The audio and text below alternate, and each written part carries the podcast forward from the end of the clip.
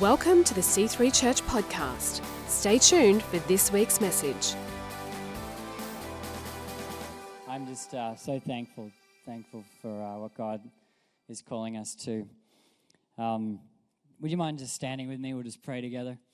And uh, I want to read a scripture to start, and I'd like to thank some people formally. I've written that part out, and then I'd like to share some points around the Word of God and pray that the Holy Spirit would fill you tonight to overflowing.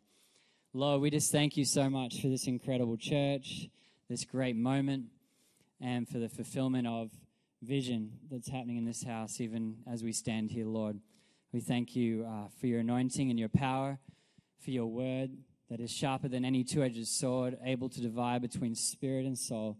We thank you, Lord, that your spirit would enter our spirit and renew us and refresh us, regenerate us, and make us more like you for your name and your fame in this city of Sydney. And everyone said, Amen. Let's give God a mighty hand. He's good. You may be seated. It was uh, John Wayne that said, Thanking people is a dangerous business.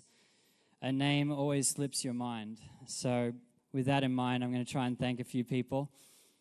Uh, we have so many people in our lives that we need to thank, who each in their own way have helped make this moment a reality and have encouraged Georgie and I so much and brought us to this point. It truly is a testament to the power of a believing, hope filled, and encouraging church that feels like home every week. Many people in this world are lost and lonely, but in the house of God, we are found and never alone with this beautiful family of God surrounding us. For this reason, I see it very fitting to firstly thank some people to show eternal gratitude to God for what He's what He's doing in our lives through these amazing people over the last 30 years. Despite my many shortfallings, these people have always been such an encouragement. I'm very grateful for my grandparents who are here tonight, uh, who are just constantly believing in me. They love me.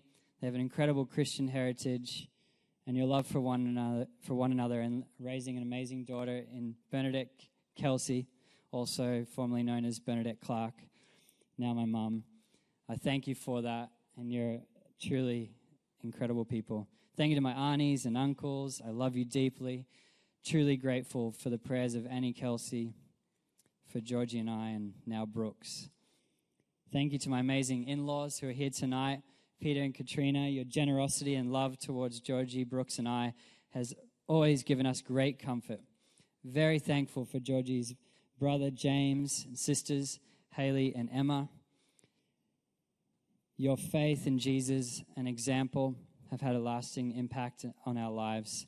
Thank you to all the Corbetts, all the Arnott's, your beautiful, strong Christian heritage and active service in the Anglican Church here in Sydney is a great encouragement.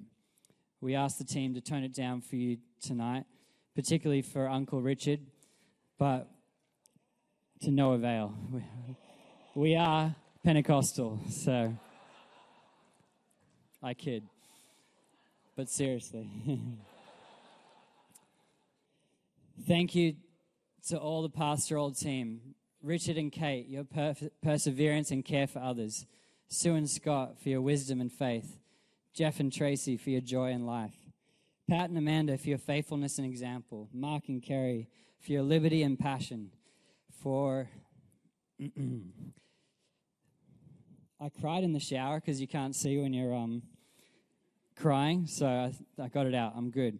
Greg and Julie for your character and strength. Jules Mack for your heart for others. Sylvia for your kindness. For Mark and Heidi Wiseman for your passion for prayer. Jake and Kerry for your encouragement and belief. James and Tammy, your tenacity and heart for the house. Andy and Janine, your heart for souls. To our past youth and young adult staff and team, Alex, Mitch, Justin, Tali, Nick, Stacy, Dan, Kaylee, Andrew, Lisa, Tammy, Andy, and many other volunteers.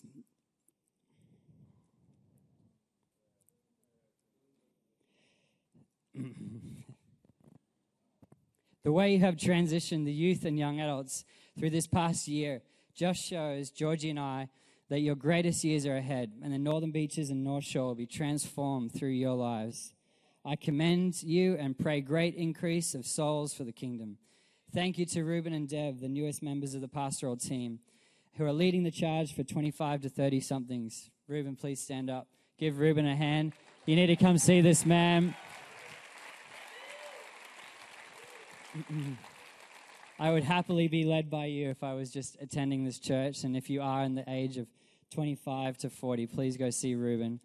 Your support over this past year has been awesome. I will thank the staff of Oxford Falls this Wednesday, but thank you for all you do to support the vision of this church.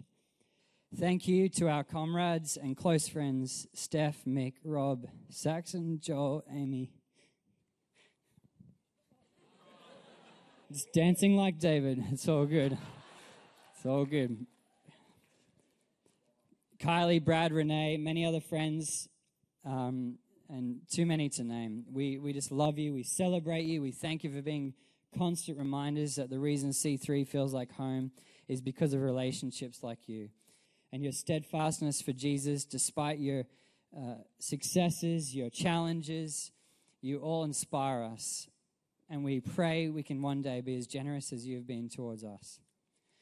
George Burns said, Happiness is having a large, loving, caring, close knit family in another city.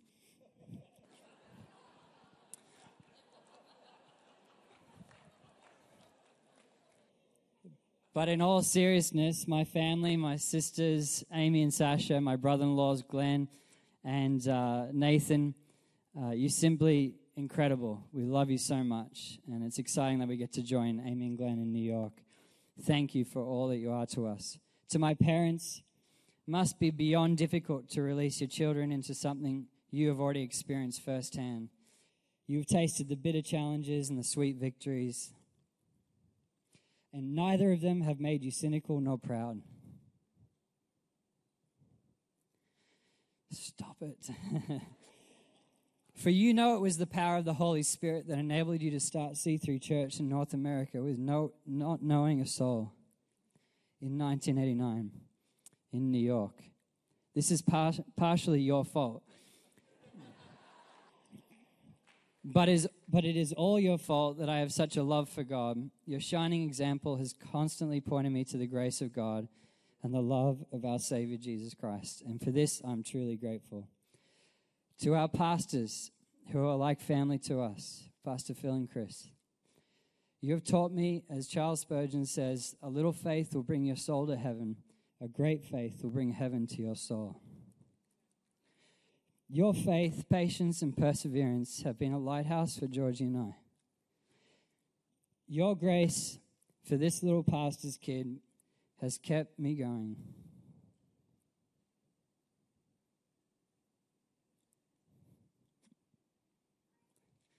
I promise myself, I'm sorry. Everyone on the internet, I'm sorry. Thank you for your, your obedience to forge a way. By planning and starting this C3 church movement over 33 years ago, I pray our generation will honor you with more than words, but rather action by building off this truly amazing foundation and continuing what Jesus has started through your lives to the glory of God for generations to come. Lastly, I want to thank my drop dead gorgeous wife, Georgie you know how much you mean to me. Your beauty radiates from the inside out. You are the secret weapon in my life. Without you and your constant love and understanding, I would not be able to stand here. Your prayers have sustained me, and I'm excited to serve Brooklyn with the same grace you have shown me. Thank you for bringing my first son into the world. Yo, Brooks. Lastly, but firstly, Thank you, Jesus. You know my every thought and my every mistake, and yet you love me. I have chosen to bring fame. You have chosen me to bring fame to your name, even though I'm a cracked vessel. I pray this church you have planned in C3 Brooklyn brings much glory to you. I have counted the cost, and it is not comparable to following you. Amen.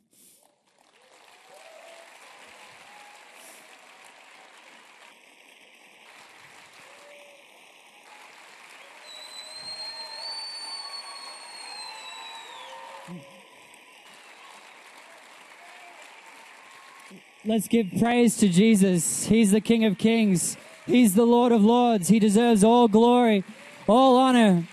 Thank you, Lord. Thank you, Lord. Thank you for this city. Let Sydney be a city for Christ in Jesus' name. The best is yet to come. Greater things are yet to be done in this city. In Jesus' name. As you stand, let's read this scripture Romans 15, verse 13. May the God of all hope fill you with all joy and peace in believing, so that by the power of the Holy Spirit you may abound in hope. This is my prayer for you tonight. You can be seated.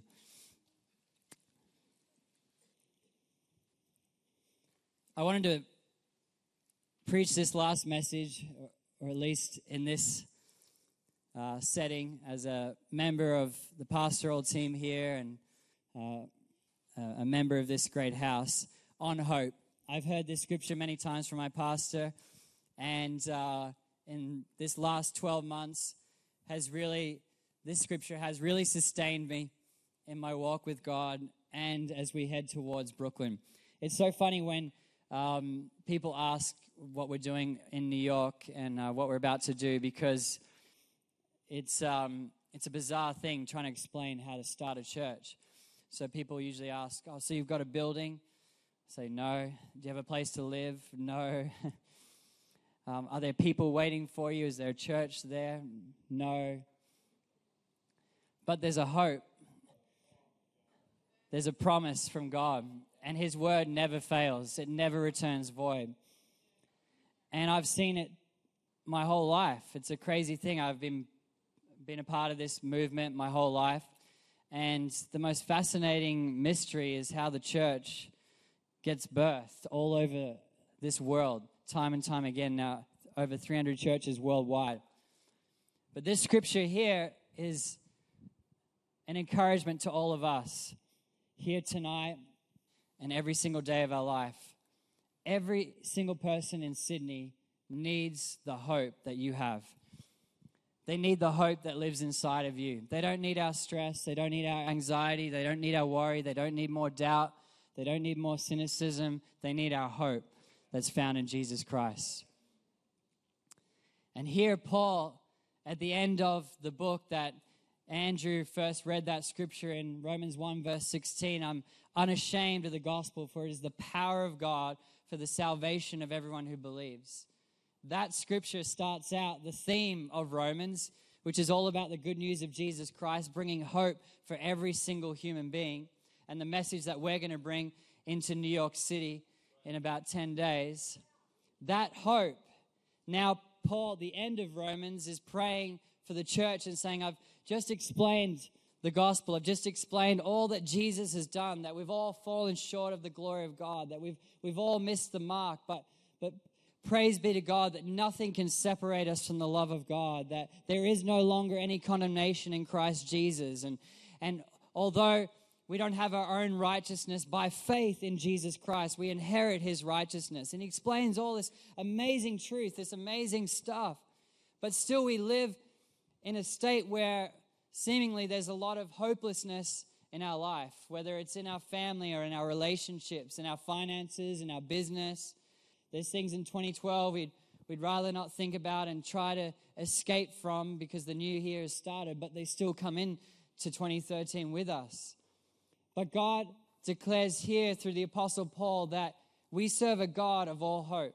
We serve a God that is not wanting us to just have a little bit of hope for Sydney and their salvation or a little bit of hope in our life, but we serve a God that has an overflowing kind of hope. That word abounding means to have great amount of or ample supply. The, the Amplified version says bubbling over, overflowing with hope. And so, my prayer for you tonight is that you wouldn't have a trickle of hope, but you would have a mighty river of hope flowing out of your soul.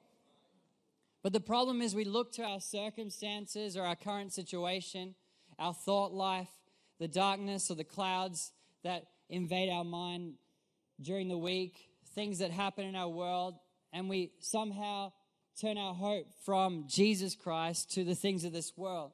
But the Bible also says that we, we have a hope that is fixed in Titus. And we have a hope in Romans that's like an anchor to our soul. We, we understand through the scriptures that this hope is not seen but unseen. It's not in the things that we own. Recently, we had a garage sale and uh, we sold all of our belongings and uh, we, were, we were ready to really cash in and start the church plant with a, with a whole lot of cash. And uh, all of our belongings, after 10 years of marriage, uh, came down to about $500. we worked for 10 years for all that great IKEA junk. but isn't it amazing how much we work and we strive for this material stuff in our life? And in a moment, we realize how much it's truly worth. Jesus echoed these words to us Don't live for treasures here on earth, but store up treasures here in heaven. Hope changes your perspective, an eternal hope, an eternal glory. We're living for something that's way beyond here, here and now, it's unseen. But the thing I want to focus on here tonight is where does this hope come from? And the scripture, within the scripture, he gives us the key. He said it is by the power of the Holy Spirit. Most of our hope usually comes by our own effort. It comes by attaining a bit of materialism or having a good job, a bit of money in the bank account. Your wife likes you this week, or your kids are behaving themselves. Whatever it is. Brooks is, you know, quite undisciplined, but we're working on it. He's amazing, actually. 10 hours of sleep every night since six weeks. So if you need me to pray for you at the end, just come. Actually, George, you should pray for you. It has nothing to do with me. but whatever it is, those things become what we think is giving us hope. There's a sense of buoyancy and a positive expectation in our life because of our effort. But here, Paul changes the game. He changes our perspective. He says it's by the power of the Holy Spirit. And here tonight, I want to give you six quick reasons why you can trust this verse that is by the power of the Holy Spirit. I don't know what's going to happen in Brooklyn. I can't see everything. I've seen flickers of hope and images in my mind in worship moments here in this church and other prophecies and people's encouragement. I have a sense that God is going to do something great by the power of the Holy Spirit. But it hasn't been all defined, it's, it's unseen but I know by His Spirit, He will do a great thing in C3 Brooklyn. But I want to preach to you tonight. Yeah, give God a mighty hand.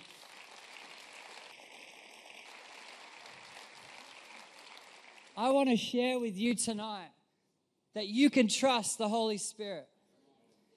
No longer leaning on your own efforts for this hope, but leaning on the Spirit of God.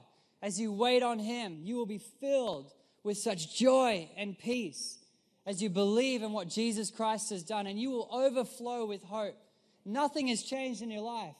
Your, your New Year's resolution hasn't occurred yet of losing 10 kilos, but you're still filled with hope. The thing is, those things are great, but we know that at the beginning of 2013, before this year ends, right here at the beginning, you can be filled with hope. You can be filled with hope in every area, but it first starts with a hope in Jesus Christ paparazzi. Here's the six reasons why you can trust this verse. It's by the power of the Holy Spirit. First reason is by looking at creation. Creation is the outward display of God's Spirit, it's His power at work, whether you realize it or not. C.S. Lewis put it this way I believe in Christianity just as I believe in the sun. Not because I can always see the sun, but by it, I see everything else. When you're in your house, you sometimes can't see the sun, but you look out the window and the sun is lighting everything else up. Creation speaks of the power of God's Spirit. In Genesis chapter 1, we see that the Lord spoke and there was light. We saw that the Holy Spirit was hovering over the darkness, and the Word of God activated the Spirit and brought about creation in that moment. And so, as we look to the, the sun and the stars and the moon, we can see the glory of God displayed. It's His Spirit showing us that we can trust His Holy Spirit. It shows us in Isaiah and later in Revelations that when that day comes, when Jesus comes back, there will no longer be a sun or a moon, but all of the universe, the new heavens and the new earth will be lit up by the light of Jesus Christ. That tells us that the sun that rises every morning gives us hope that one day Jesus will raise us again in hope and we will see him face to face. Amen. Come on.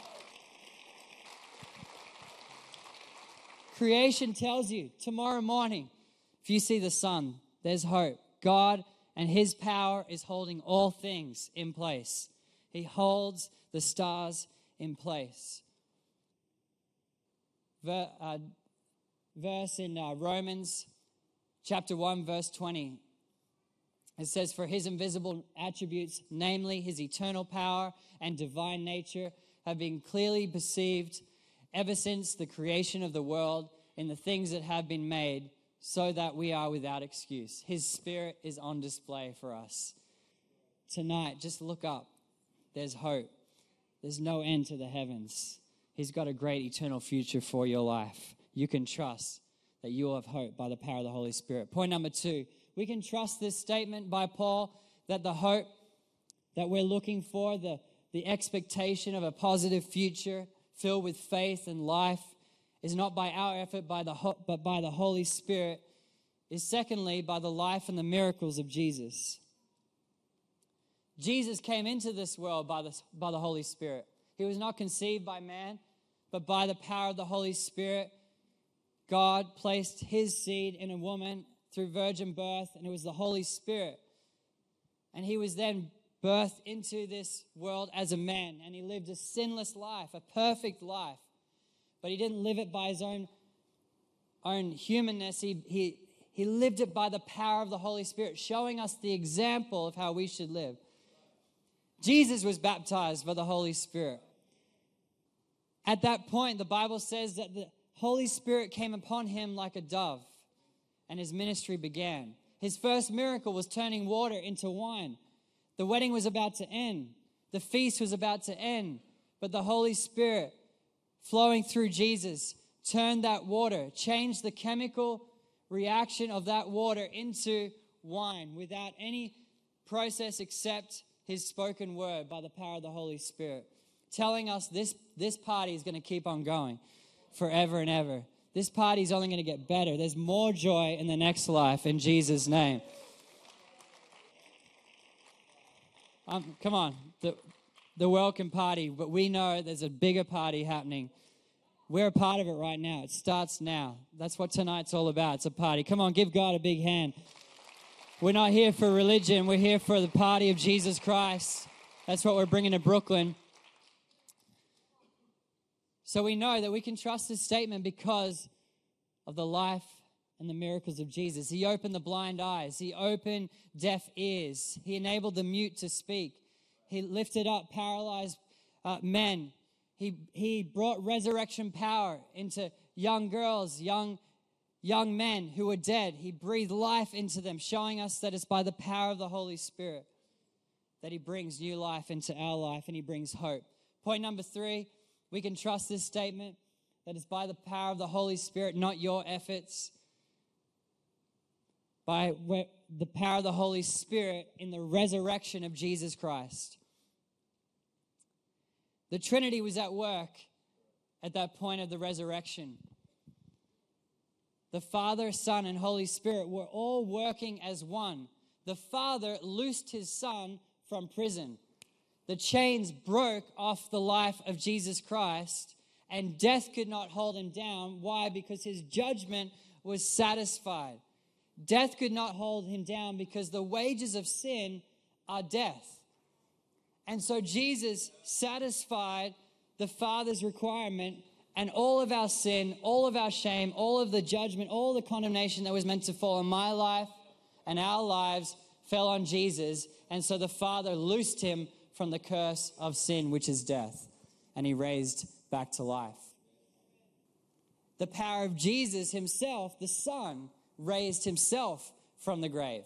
His majesty, his kingship, his lordship. You cannot keep a perfect king in the grave. You cannot keep a majestic king that has eternal power in his words that can create the sun and the moon just by speaking in the tomb. And so Jesus raised himself from the grave. But it was the power of the Holy Spirit that breathed life back into the very human flesh of Jesus. So he left that tomb not as a spirit just alone, but as a man walking in the flesh. So much to the point where 500 people witness or more witness Jesus after his resurrection. Paul talks about it in 1 Corinthians. Read it, it's amazing.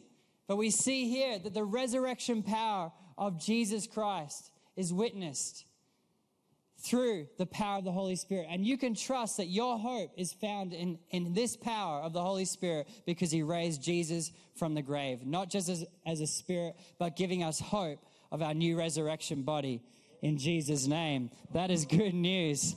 Amen. Point number three.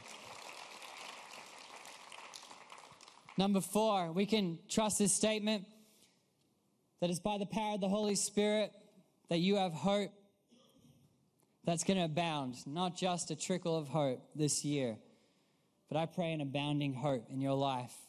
And we can trust this statement because of the witness of the early church. Think about it. The disciples, at the point of the cross, they flee, denying Jesus. Most of the followers left. This was the point where they could have stood up and been unashamed about the gospel, unashamed about what God was doing for them, but they did not yet understand in their human intellect or their human minds. And the crazy thing is, we would have been the same. But now we preach about the cross as if it's this kind of thing that we, we're, we're all open about. But it was such a full on moment. And in our own human effort, just to understand it intellectually or be there and go, yes, I believe this is God, but he's dying in front of you. You can't witness to a dead God. You can't witness about a dead God. And so they flee. But all of a sudden, Jesus is resurrected by the power of the Holy Spirit and comes and says to him, I want you to wait until the power of the Holy Spirit fills you as a church. And don't leave this upper room. Don't leave that prayer meeting. Don't leave church until you're filled with the power of the Holy Spirit. Don't walk out of this place with a trickle of the Holy Spirit. Wait till you're overflowing because you will not survive out there. You will not be able to say the words that Andrew said in Romans 1:16 that I'm unashamed. We will deny him this week. We won't talk about church. We won't invite that person. We won't do the right thing if it's our own effort. But by the power of the Holy Spirit, we can do this Christian life. We can live with this hope. All of a sudden, this early church that was denying Christ is now preaching from every rooftop. They're amazed. They've witnessed the resurrection, Jesus Christ. He's walking with holes in his hands and, and telling them all about the whole journey of the, the Old Testament into the New Testament. They're witnessing these incredible things. And here's Peter, this guy is just this, this, this guy that denied Christ. Now he's preaching one of the most powerful gospel messages ever witnessed in human history. And over 2,000, 3,000 people come to Christ in that one moment. What was the difference? Not his effort, not his intellect. It was the power of the Holy Spirit. It was the power of the Holy Spirit that changed it all. And sometimes we think the power of the Holy Spirit is reserved for a church meeting. It is for your marketplace. It is for your place of business. It is for your family. My the only reason I believe that I am where I am today is because my parents relied on the Holy Spirit to parent us. It's not just great parenting books or great skills. All those things are awesome. Be equipped. Spurgeon says, visit great books, but live in the Bible. You need the Holy Spirit every day. We don't need great positive teachings. We need the power of the Holy Spirit. We need His glory in our life every single day, the witness of the early church. Point number five We know we can trust this statement here in Romans 15, verse 13, that the God of all hope may fill you with joy and peace in believing, so that by the power of the Holy Spirit you may be abounding in hope. In Jesus' name. Number five, the works of grace throughout the Old Testament and New Testament. Look at the life of Abraham. His name was Abram, and then God breathed into his life his spirit, Abraham. But as Abram, he did everything in his own effort. God promised him a son, and he went looking for that son. He, he couldn't get his wife pregnant, Sarah, who was named Sarai at that point. And he promised, I will bring you that son, and out of him the nations of the world will come, and you shall be blessed. Your descendants will be as many as the stars. He continued to try and lift Abram's view, who became Abraham, to the, to the stars, showing him that our faith and our hope has no limit in Jesus Christ. There's no limit to what God can do here in Sydney. It's great that you've had 33 years as a church, but let's believe that the greatest days are ahead. It is limitless what God can do. If we don't think that, we're thinking selfishly because Sydney needs the message of Jesus Christ. It, woe to us if we were the only ones that walked into heaven in Sydney and the other people that are gathering right now in churches. Woe to us. We need the power of the Holy Spirit.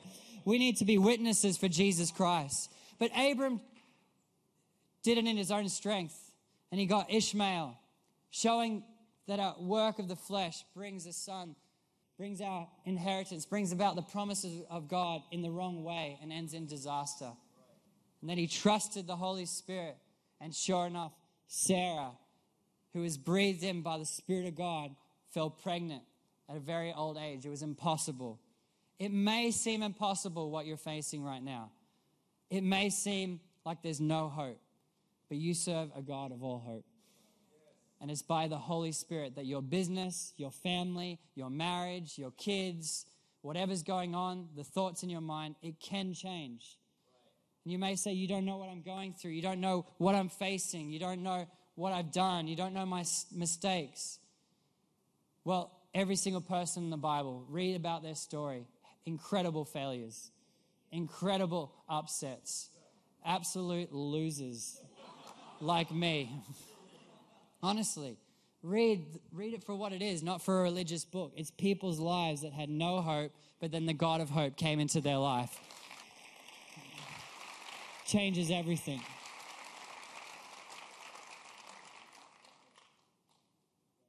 And so we see grace, this great story of grace that we're still a part of today, being intertwined throughout the history of the Bible, now into the 21st century.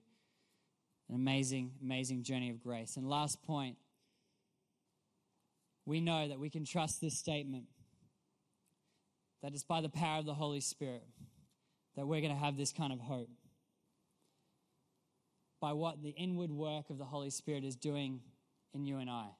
Maybe the greatest testimony, maybe the greatest witness to all of us tonight is what you can't put words to that has actually occurred inside your life. I'd like to tell you how much I feel this hope, but no words suffice. There's nothing I can say that can convince you with my human words of what I feel inside. This hope that I feel that God's going to bring to Brooklyn.